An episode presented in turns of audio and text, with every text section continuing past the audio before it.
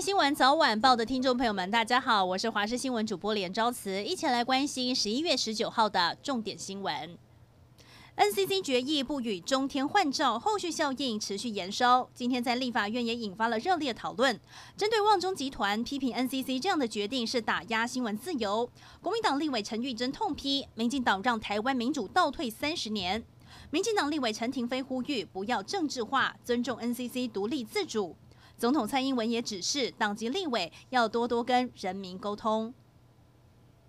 空军第五联队一架 F 十六战机十七号进行夜间例行训练时失联，空军公布失联前雷达轨迹，由于在二十秒内急坠七千英尺，初步研判机械故障可能性低，不排除飞官蒋正志当时陷入空间迷向。而蒋正志在当天上午是否因为开会导致训练前休息不足？空军表示没有违反规定。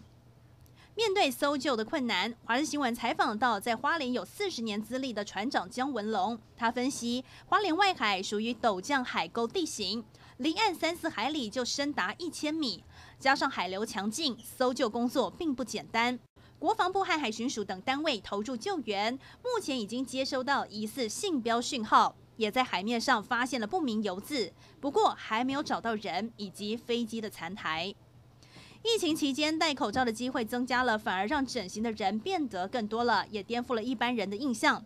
根据整形医师的观察，发现口罩能遮住的鼻子、下巴和皱纹是疫情期间最热门的调整部位。不过，有医学期刊指出，因为视讯会议的机会多了，也让人更在意自己在镜头前的容貌，产生躯体变形障碍的心理，间接影响健康。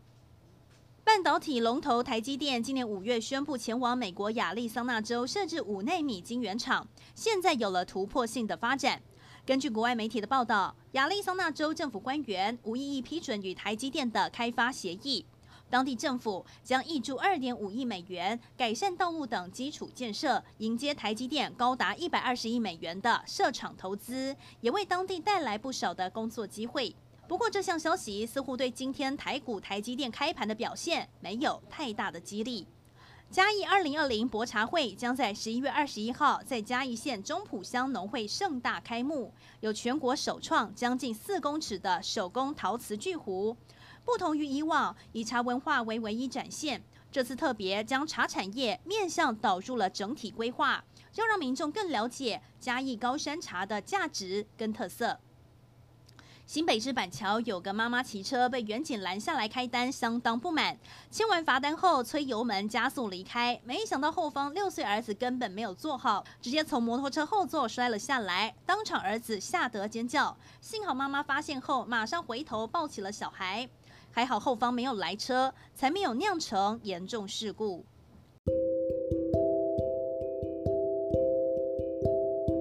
以上就是这一节新闻内容，非常感谢您的收听，我们再会。